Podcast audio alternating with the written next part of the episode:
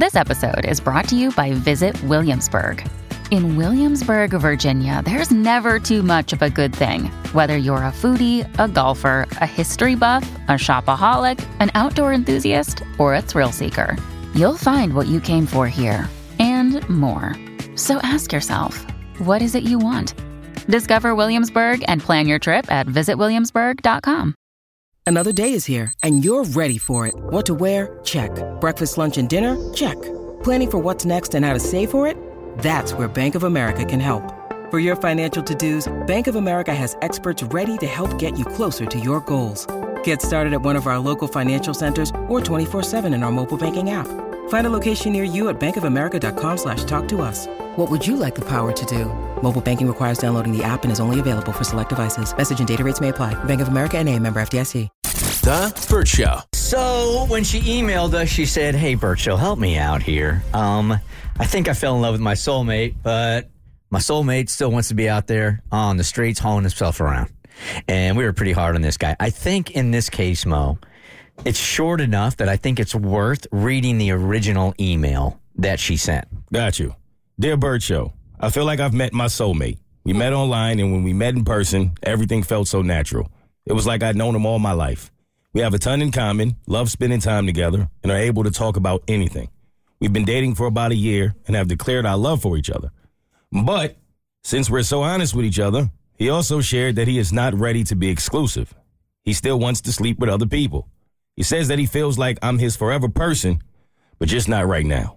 Am I being played? What should I do? Sincerely, Lonely Soul." So without reading his email yet, I still feel like I got the same knee-jerk reaction I had before. Dude's with you for one year and says, "I'm not ready to settle down and wants to be out there hoeing around." I feel like you're getting played. Um, I, I think I, I'm trying to remember what I said. Um, but if I recall, he's he's being honest with you. He's being upfront with you. He's telling you, excuse me, how he wants it.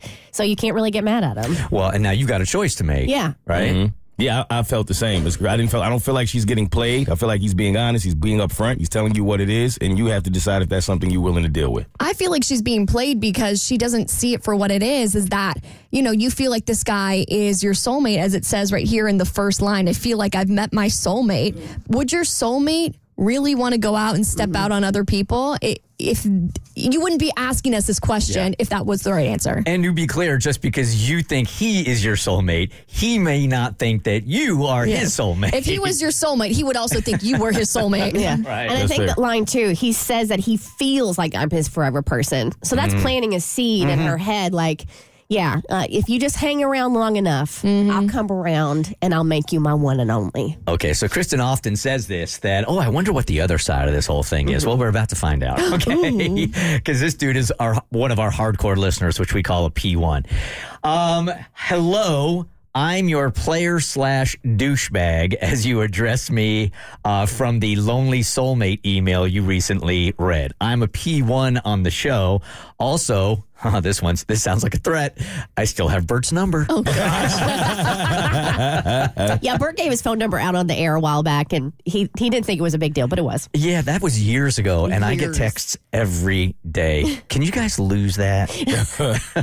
uh, I will call her Miz Lonely. She is a P three, so he is establishing here. He is diamond medallion. Uh-huh. And she's barely flying at all. Mm-hmm. All right.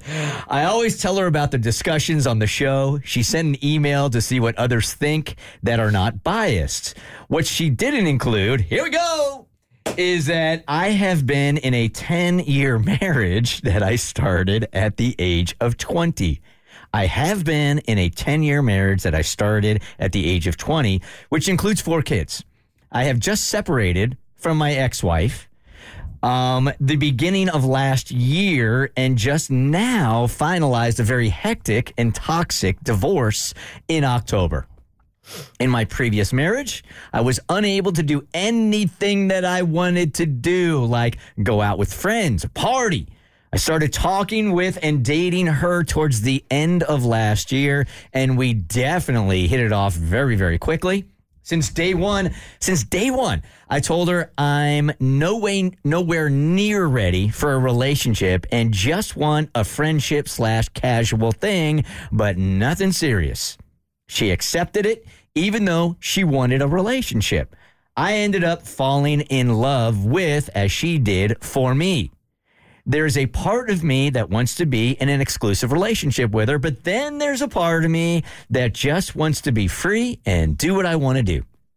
I don't want to be in a relationship with her at this time because I will feel like I will regret not having different experiences, and a part of me is afraid it will end in the same way as my previous marriage. I do love her, and I already told her not to wait for me if it's a relationship she wants because I don't know when I'm going to be ready. With all that said, I want to hear your thoughts on what you think I should do. Should I just do what I think is right and just stop talking to her altogether? Or should I do what I want and keep in contact with her? Or maybe there's a third option. You all decide our fate. He writes, no pressure, though. Uh, P S. I never said we were soulmates, Abby. Sincerely, the douche player? Can I bring up the third option? I think the third option is going home to your four kids and then not focusing on getting around and going and partying. This just seems a little bit immature to me. I have to be honest. If you have committed ten years to a marriage, you have four kids, and this feels like you are running from your old life. And unfortunately, you made the decision um, ten years ago to start a relationship with somebody, to start a family with somebody, and it just seems like the decisions you're making now are running away from the responsibilities that you signed up for. Huh. I'm going to disagree with Abby on this one. Um, I think that, yeah, you have four kids and you got a family at home, but that doesn't exclude you from going out and doing your thing now that the divorce is finalized. Um, I would say this, that you guys got to make a decision here. You can't have your cake and eat it too here. That's obviously not working for everybody. Um I just don't think you're ready to settle down. I think you should tell her that. And I, she, she's not strong enough to get out of this relationship, but she also is a grown-ass woman. So he has. It sounds to me like he's being completely one hundred with her. If she wants to continue this relationship, then continue it. But he's telling you everything you need, everything you need. Uh, this screams that we need to do a little self-work, that you need to date yourself for a while. Um, and if you, you're, you're, you're firmly sitting on the fence right now, you need to let her go. You, you need to, like, walk away from the relationship.